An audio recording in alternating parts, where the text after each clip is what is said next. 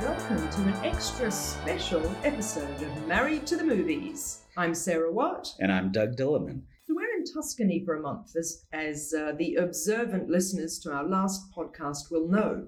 And this is the midpoint for us of a five month excursion around Europe.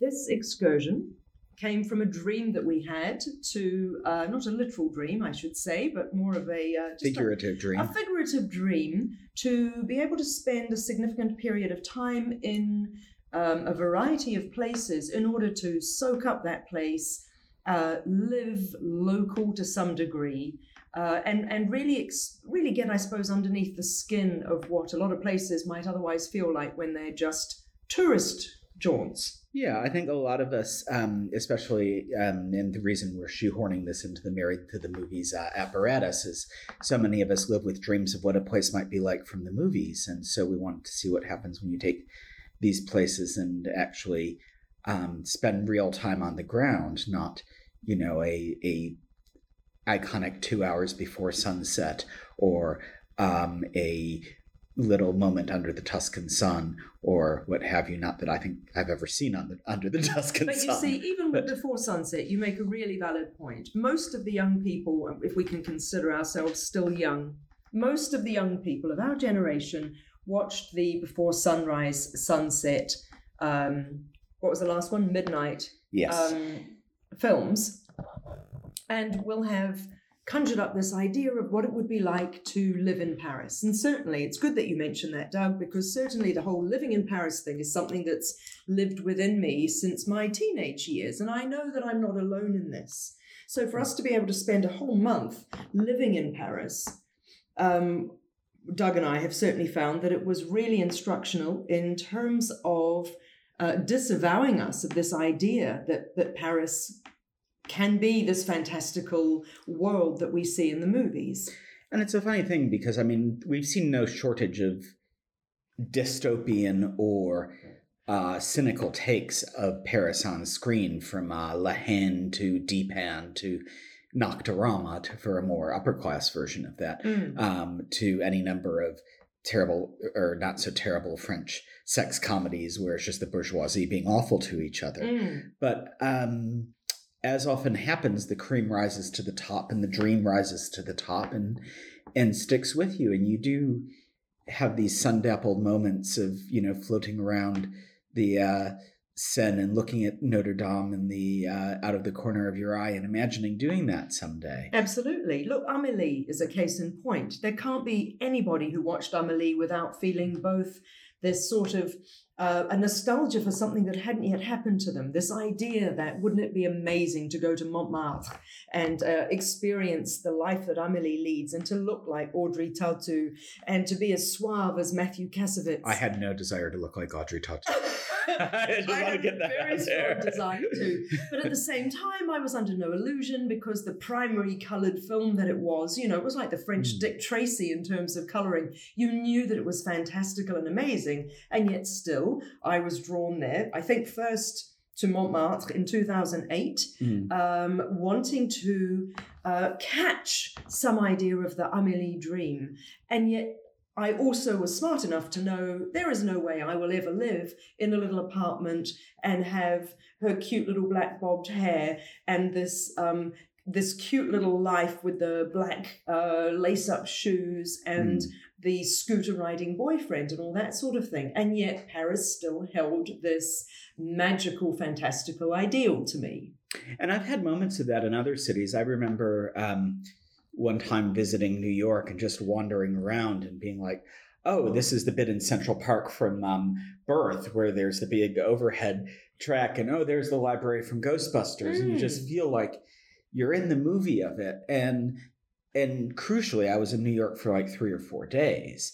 Um, and every time I've been to New York, I felt like I've been hit by a fire hose of great stuff and amazing things, but also I leave feeling like I've been hit by a fire hose for three or four Absolutely, And days. drained and probably ready for the peace and Mm. quiet. It's interesting that you mentioned New York, Doug, because years before you came into my world, I went to New York for one of the most amazing weeks ever. And I remember specifically as we got out of the taxi or the cab, the yellow cab at our hotel, um, it was November and there was steam coming out of the um, the, the vents in Yep. the road.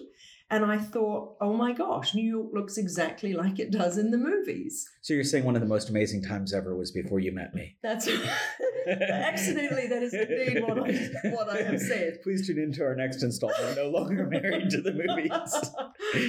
uh, but just say we make it through this installment and the rest of this holiday. Then, you but you're absolutely right. My first thought was New York looks exactly like it does in the movies, and the only other place I Mm. felt like that is Venice. Coming out of Santa Lucia Mm. train station out into the main sort of concourse of, of Venice, and you've got the Grand Canal in uh, in front of you, and oh my gosh, it looks exactly like it's supposed to. and it sings to your heart. It's it's, it's just gonna be like, dude, don't look now, you know. Oh, if only not.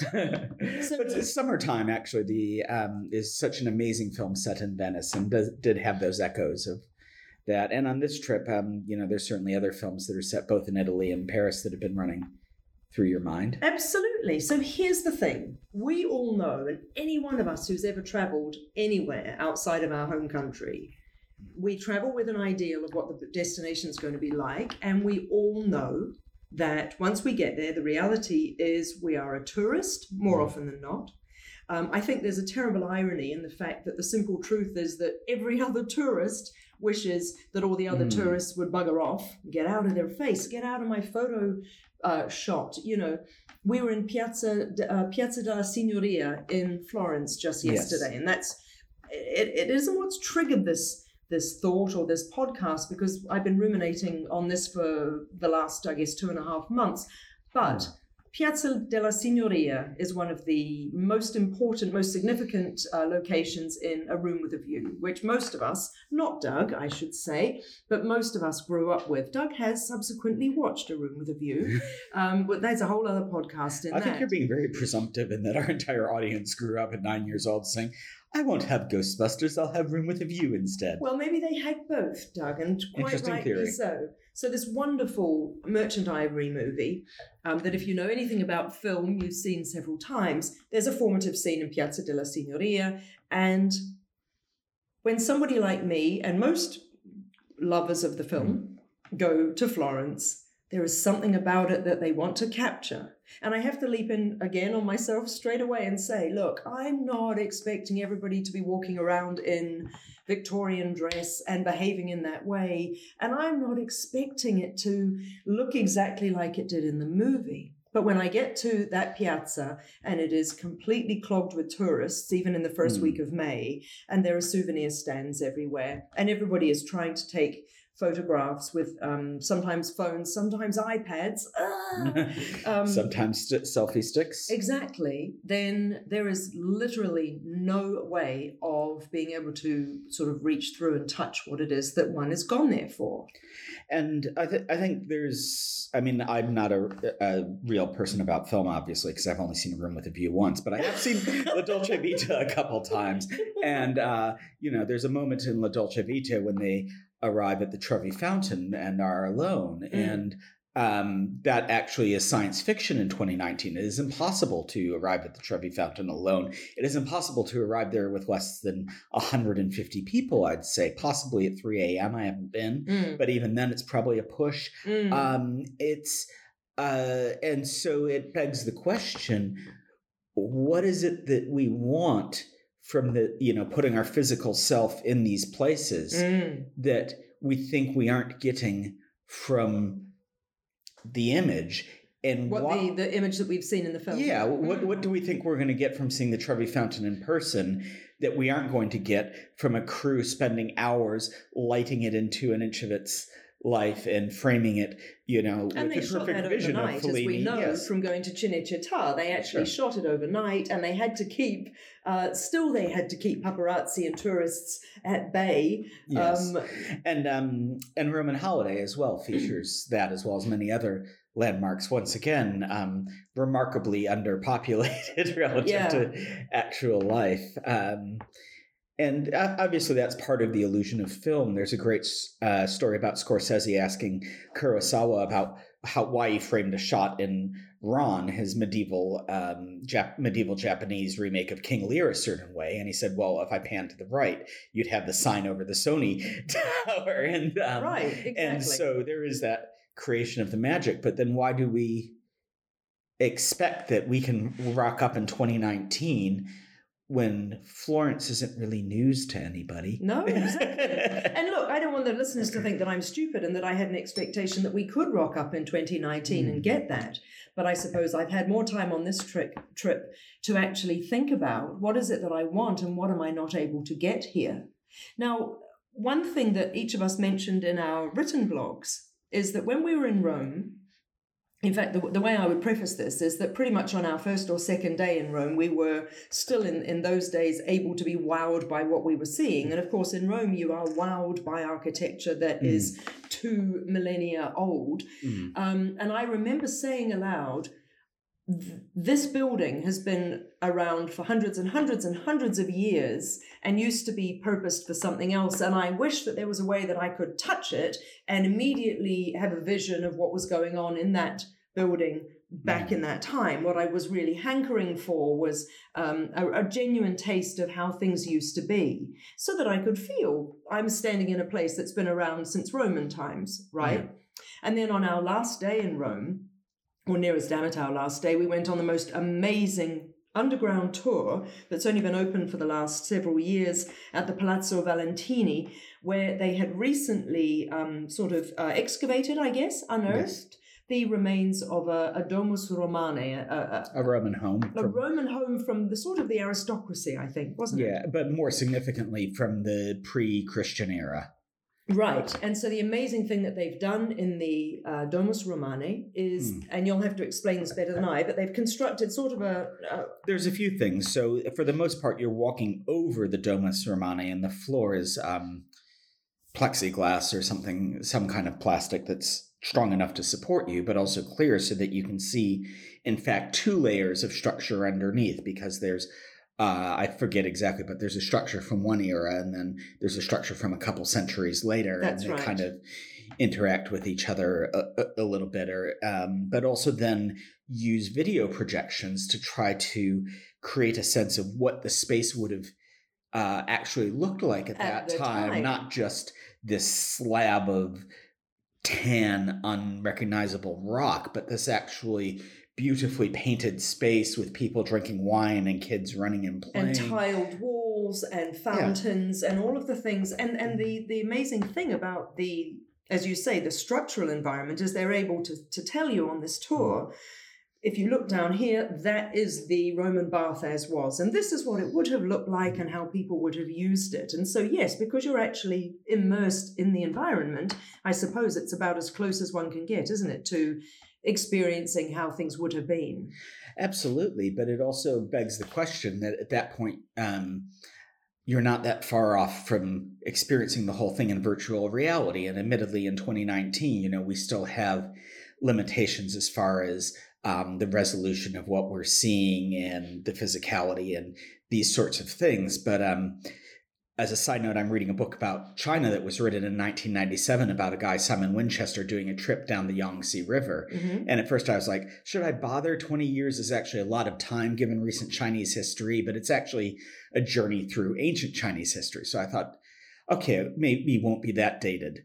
The first four paragraphs are dedicated to the miracle of coming home and turning on your computer and getting messages from across the globe right electronic mail missives coming in and you know and, right. and and it's so amazingly dated of this whole idea that you might actually just have somebody electronically contact you that you don't know mm. and um and so uh, talking about you know these sorts of things in big picture in terms of what virtual reality is like now it's mm. like i feel like five years from now, we'll all have devices at home that will give near as damn it photorealistic um, abilities to tour all the great locations without of the world without actually going. You'll put your goggles on and you'll be in the Duomo and you'll be in Notre Dame even even though it doesn't exist anymore because it's already been 3D mapped. Sure.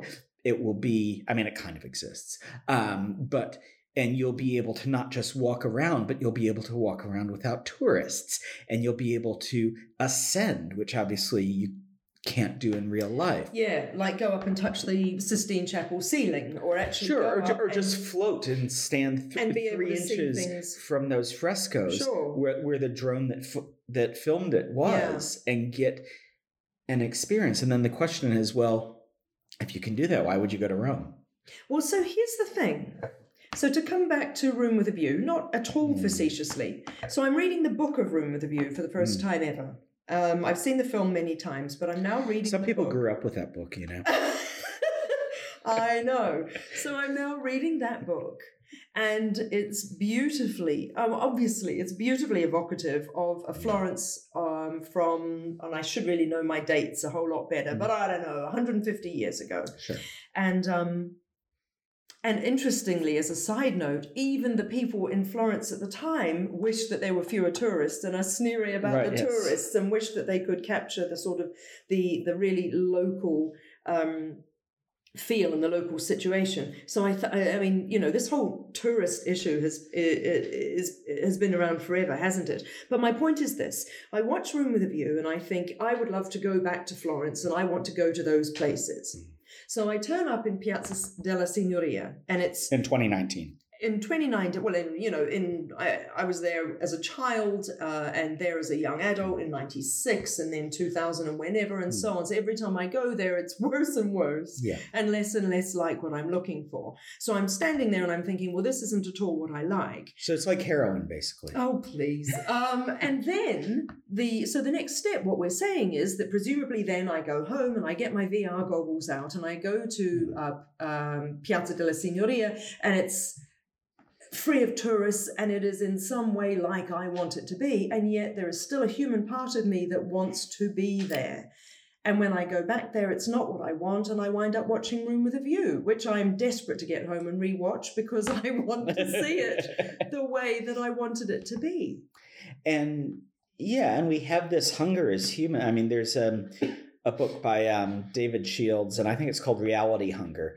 Um, but it is this desire that we have for the genuine or something that's real, which is increasingly difficult to ascertain in this world of deep fakes. But yet, in our heart, we feel like we know when something's real, and we know that when we put our goggles on, no matter how great the simulation Mm. is, no matter if you have your partner like cooking a plate of pasta or um, whatever in the next room, Mm. Um, and you know turning up the humidity in the house so it feels like it's Mm. 36 degrees and bumping into you randomly, it's still not You going to still feel this. You still know you're not in Florence. That's And right. no matter how good that video gets, no matter how much the bodysuit is able to get there and like you know trigger the feeling of a certain breeze or the the water flicking off a fountain, Mm. you'll still know you weren't there. Yes. And it's the horrible or beautiful thing about being human is that we want that. Yes. We want something that's genuine and we keep reaching for it. And that's why Florence is sclerotic with these tour groups. I mean, I use the word advisedly, you know, it's What does it mean? I've never heard it it's the hardening of bones, the Oh, calcification. right. And so it's like there's passages you literally can't get through because you'll be there and suddenly like there'll be a 50 person tour group Yeah. and you'll wait for them to get by and, then, the all of a sudden tour yeah and then yeah. and then you're like okay well i guess we'll just go turn around and go back around the corner nope there's another one right there Yeah. and you're just like you just have to fight your way through the mass of humanity and i mean i've been on this trip two and a half months now and i got body checked twice in florence and i Mm. haven't been body checked this whole time Mm. both by women incidentally for whatever reason Mm. but well um, done. You're looking pretty flash. Um, Mm. I, you know, I'm almost embarrassed to say, but I've started, so I'll finish. We went to the Colosseum, and I mean, look, everybody knows you don't get anything from going to the Colosseum. There is absolutely, I mean, there was a lot of interesting history to read about. there's a really good museum there too It's to a great, fair. that's what I mean, the good museum part. But when you're in the actual Colosseum, Mm. hoping for goodness knows what, you can't get it. There's no Mm. sense whatsoever that gladiators actually did their stuff down there in front of you, or that lions ran around eating Christians, or whatever it might have been. Um, and you're standing in this rock that has been around for Yeah. two millennia, and it's you can't get a sense of that at all. And it's mostly, I would say, because of the swards of um, other people And it who are all wasn't trying to do the same thing. and it wasn't instantaneous, but pretty much within a couple of weeks, you went home and watched Gladiator. Well, so To- exactly. If if that, And yeah. that's what I'm slightly embarrassed about because I thought, well, I didn't really get a sense of the Colosseum, so I'm actually going to go watch Gladiator because the Colosseum was in that, albeit computer generated, yeah. and maybe it'll give me more of a sense of what it was like. And spoiler alert, it didn't. Um, and then I watched a whole lot of special features about how they created, like constructed the sets for Gladiator. So you didn't you didn't get any kind of buzz out of like, oh, that's that's the thing that I saw in real life. That's what it was like. didn't, or no, because no. it didn't feel like it at all. So Oh, there was okay. no connect in my brain whatsoever Okay. with, oh look, that's the same street that I walked down to go in there. There was there was none of that, and that's probably just the way that gladiators created, as Yeah. much as the fact that Rome wasn't as developed then as it is now. So conversely, we're watching another thing that's set in Rome, but it, in the present day, which is Suburra Blood in Rome, which is a series on Netflix. We're into series two, and so And it's an Italian, it's an Italian sort of gangster Yeah. series, and it's, yeah, it's Italian language. Yep. Um, with subtitles. You'll be pleased to know, listeners. Um, highly recommended, but probably Mm. mainly recommended for us because Doug and I are getting an enormous amount of pleasure out of recognizing um, piazzas and um, roads and places in Rome that are used so almost incidentally as locations, right? Yeah, yeah. There's a, there's a lot of that pleasure, which is why I was wondering that, um, I, especially from season one, for some reason, season two felt like diminishing returns, but that also might be the nature of long form narrative, where you start investing more in the characters as Yeah, but it's also on. the nature of the fact that we're, we've become inured to it. Whereas when we were Mm. first watching Suburra, we were like, "Ha ha! There's the road towards the Vatican," and Yeah. "Ha ha! There's the there's the road outside the government offices." Um, we've been there. and having spent 18 days in Rome, which is not really that much given how much Rome there is, um, we've probably run out of the locations that we know that of course, they can use that are relevant to the show because they're not going to go shoot at Jerry Thomas or whatever, you know. And yet that's really interesting to me. Why why do human beings, and I'm assuming it's not just you and me, Doug, but why? And then when we rewatched uh, Roman Holiday just recently, post Rome, there was a little bit of a thrill for Mm. going, oh you know, they've they've gone past the Spanish Steps, or oh look, that street looks different now. Not like to enormous detail. I can't pretend to know for a second where um, Gregory Peck's apartment is or anything like that. Hmm. But why do we get those sorts of thrills of recognition? Do you think? Well, there's this kind of idea of pattern recognition, right? That we we th- thrive as humans as a species because we're able to recognize patterns and appreciate them, and that can be taken to weird extremes with some of the you know conspiracy theory type stuff. But just at basic levels, like visually, if you look at a f- visual field and you notice a change in that visual field, like a big object coming towards you, you need to process that. And if you don't process that, you get eaten by the lion and die. Mm. Um, and so we've evolved to reward pattern recognition to some degree. Is- and by is pattern recognition, you mean like familiarity with something? yeah. So when we recognize something, there'll be some element of a neurotransmitter that's given off, maybe a small amount of dopamine or whatever. It says, I know that place. You Mm. know, that's familiar to me.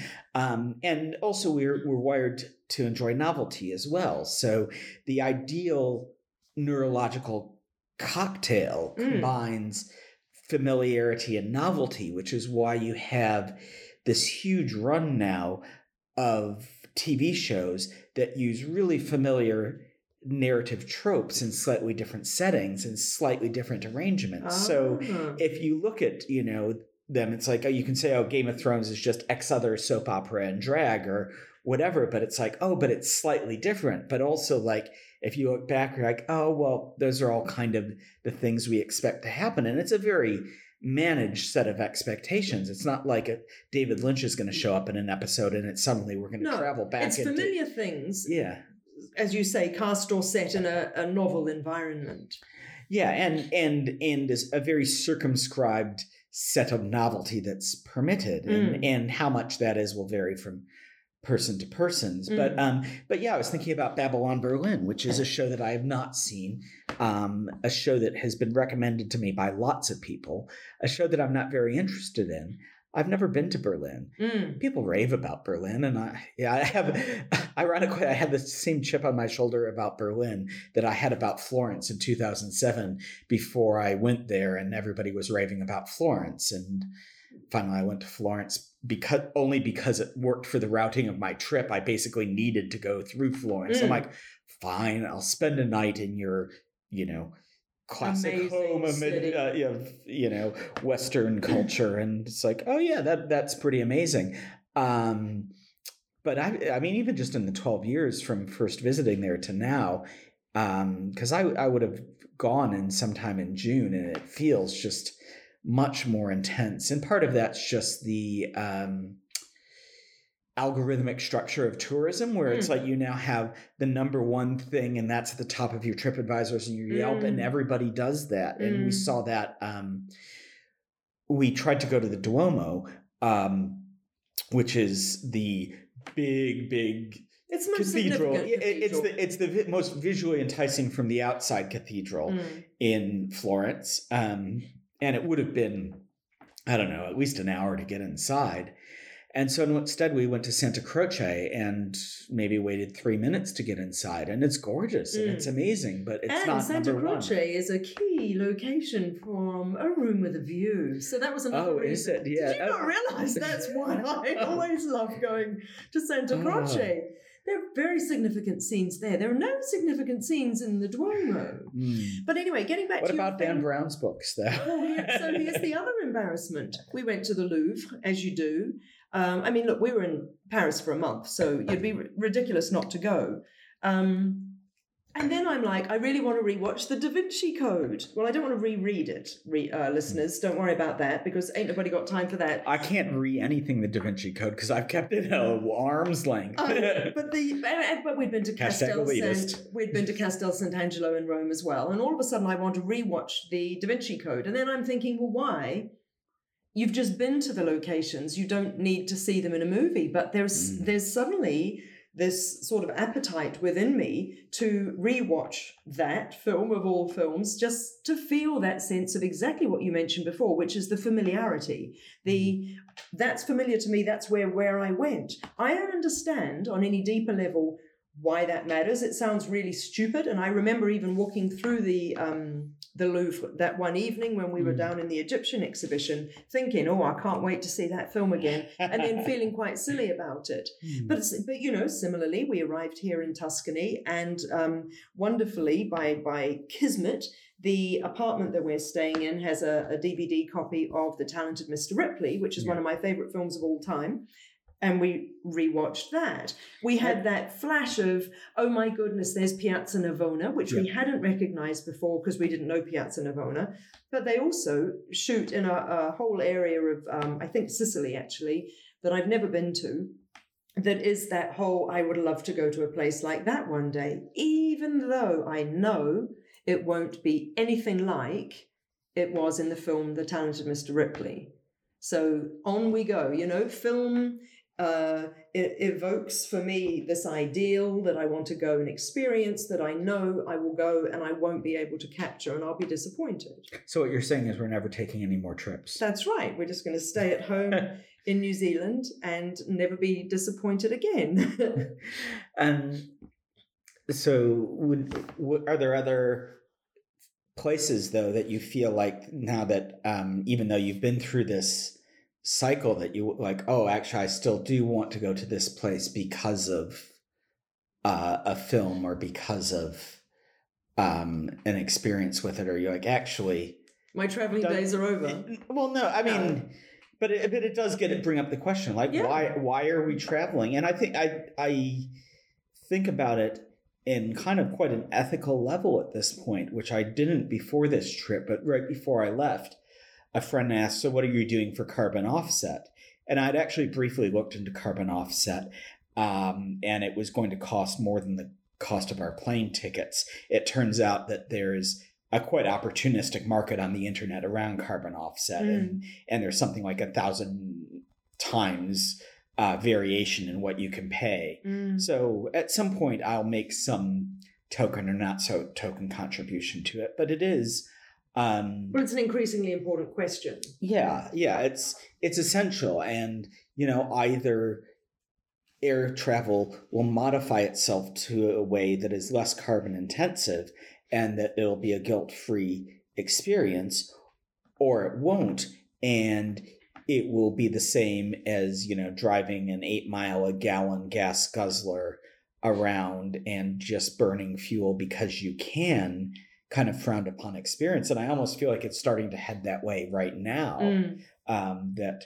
conspicuous travel is not you know so so fr- it's so welcomed which for people who both have strong roots overseas is something Mm. Well, that's also difficult to who, contend who with. have grown up traveling and as Hmm. young people and middle-aged people have been um, very wedded to traveling. Look, I think you make a really important point. I have no idea what my what my uh, future intention is around the environment, but the other aspect to it, which I suppose is also environmental, is the fact that we read an article just the other day about places like Venice Hmm. being entirely overpopulated and over touristic, uh, and that it's actually jeopardizing the place. Now, we all know that um, environmentally, Venice has been sinking for ye- well, Ages, yeah. yeah. years, and um, but it's really, really, really under so much pressure in terms of uh, trash and trash removal and tourists, Mm. and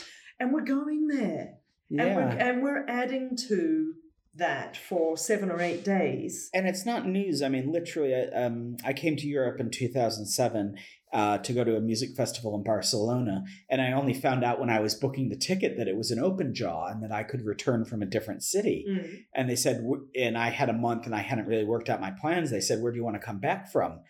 And my first thought, being somebody who was in New York just prior to September 11 and not going to World Trade Center, was like, "What may not be around the next time I get to Europe?" Mm. And I said, "Venice." Mm. Um, and you know, there's every reason to think Venice will be there when we're there for the Biennale in a month's time. Yeah. But it still is under increasing pressure, and and you have people who live in these cities, and that's what at one point the heart of these cities was, Mm. and becoming this you know tourism checklist for a globe that's now coming online. You know you have these cultures that didn't have people who were traveling in groups 15 20 years ago that are now um, joining the hordes of european tours tourists and american tourists that were already traveling. Yeah. and it's there's just not the infrastructure to sustain them. So what happens is it unethical to go back to a place like Florence that we've been to and say,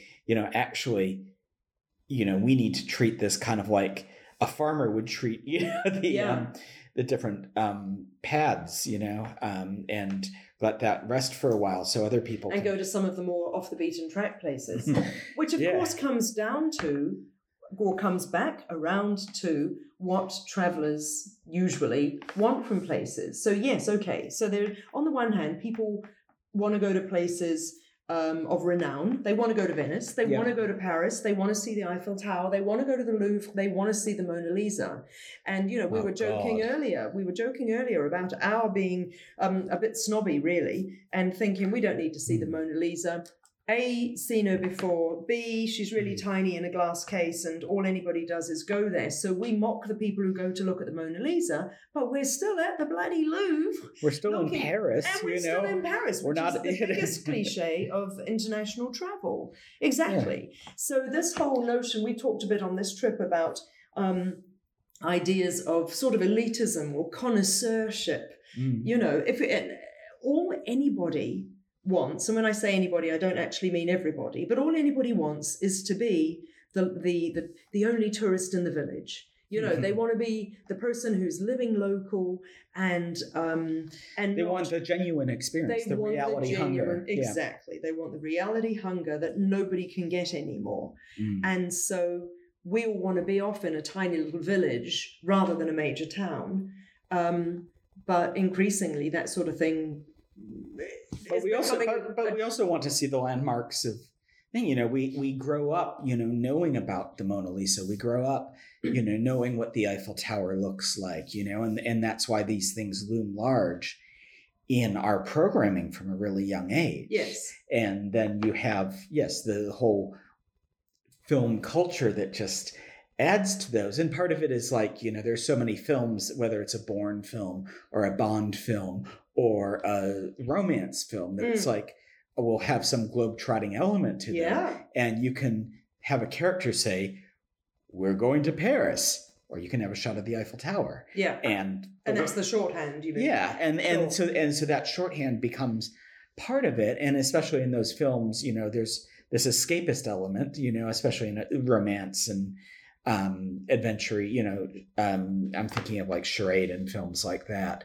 Um, those kind of 50s, 60s, um, traveling around Europe um, things, but there'll be plenty in the present day as well. Well, James Bond. I mean, the James Bond films make a rightly a big deal Yeah. about really traversing the globe, and if Mm. if he can get to all of the main continents, then uh, in some capacity, then he's done really well, and it certainly brings everything alive, and it brings the world to everybody. Um, and yes, these are all the sorts of things that um, hundred, well, two hundred plus years ago were really only available to the wealthy merchants and people who could read, I suppose.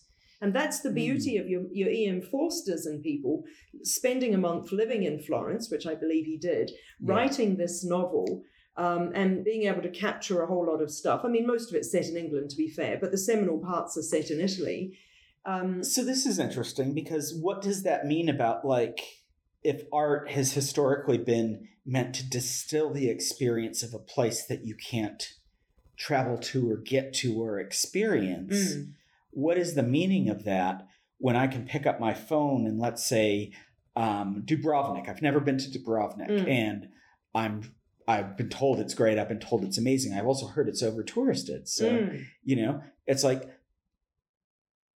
do i even need a piece of art to summarize dubrovnik for me or can i just go on wikipedia and look at pictures and kind of Mm. have a dubrovniki experience can i get some guy with a watch six hours of drone footage of dubrovnik which i'm sure is floating around youtube Sure. there's probably 6000 hours of But you're right, it comes down to are we wanting to see something or are we wanting to experience it? Mm. And hopefully, our two listeners to this podcast are, are shouting at the uh, at whatever device they're listening on and saying because you want some sort of experience from being there. Mm. And you know, there is more of an experience of standing in front of a Botticelli painting and look at it, looking at it.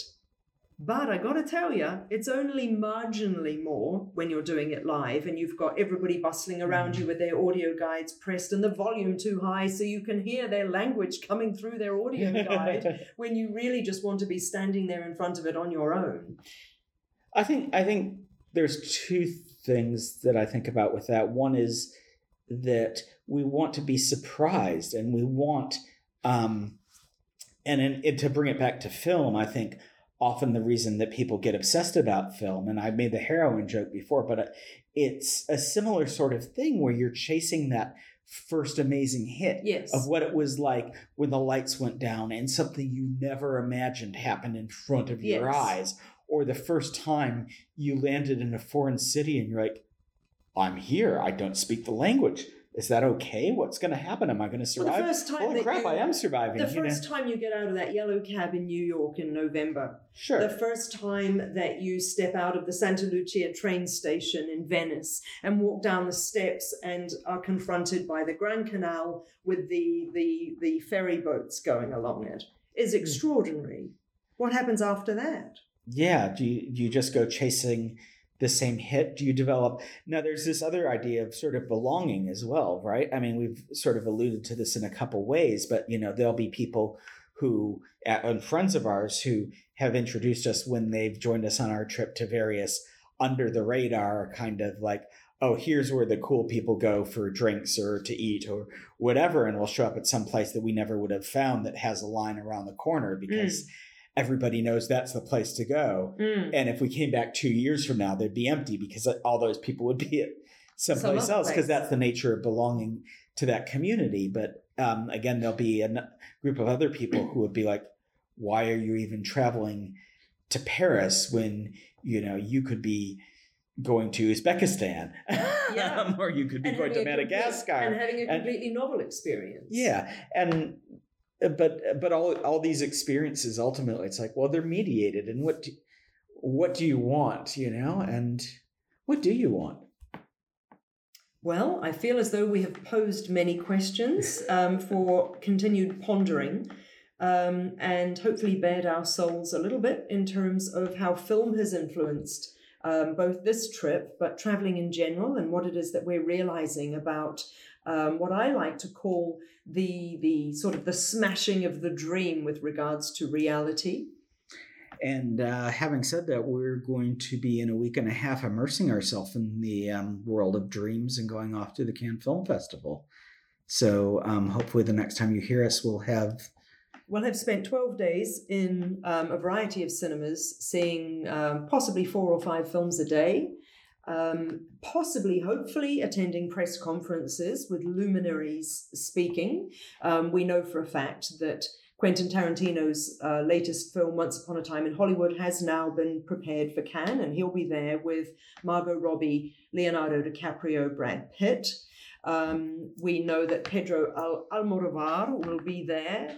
Um, and um, Jim Jarmusch, all the uh, Lav Diaz, which, you know, 0.24 of our two listeners will appreciate. um, and uh, Claire Denis, you said, is going to be there. Oh, she's just there as a judge. Um, well, she's there. Yeah. So, yeah. you know. Yorgos Lanthimos is there as a judge. Absolutely. Uh, Elle Fanning is there as a judge. So um, that'll be an interesting Bono. time. Honey, you might get to meet Bono. Oh my gosh. Um, He's presenting a documentary. We'll try hard to avoid him.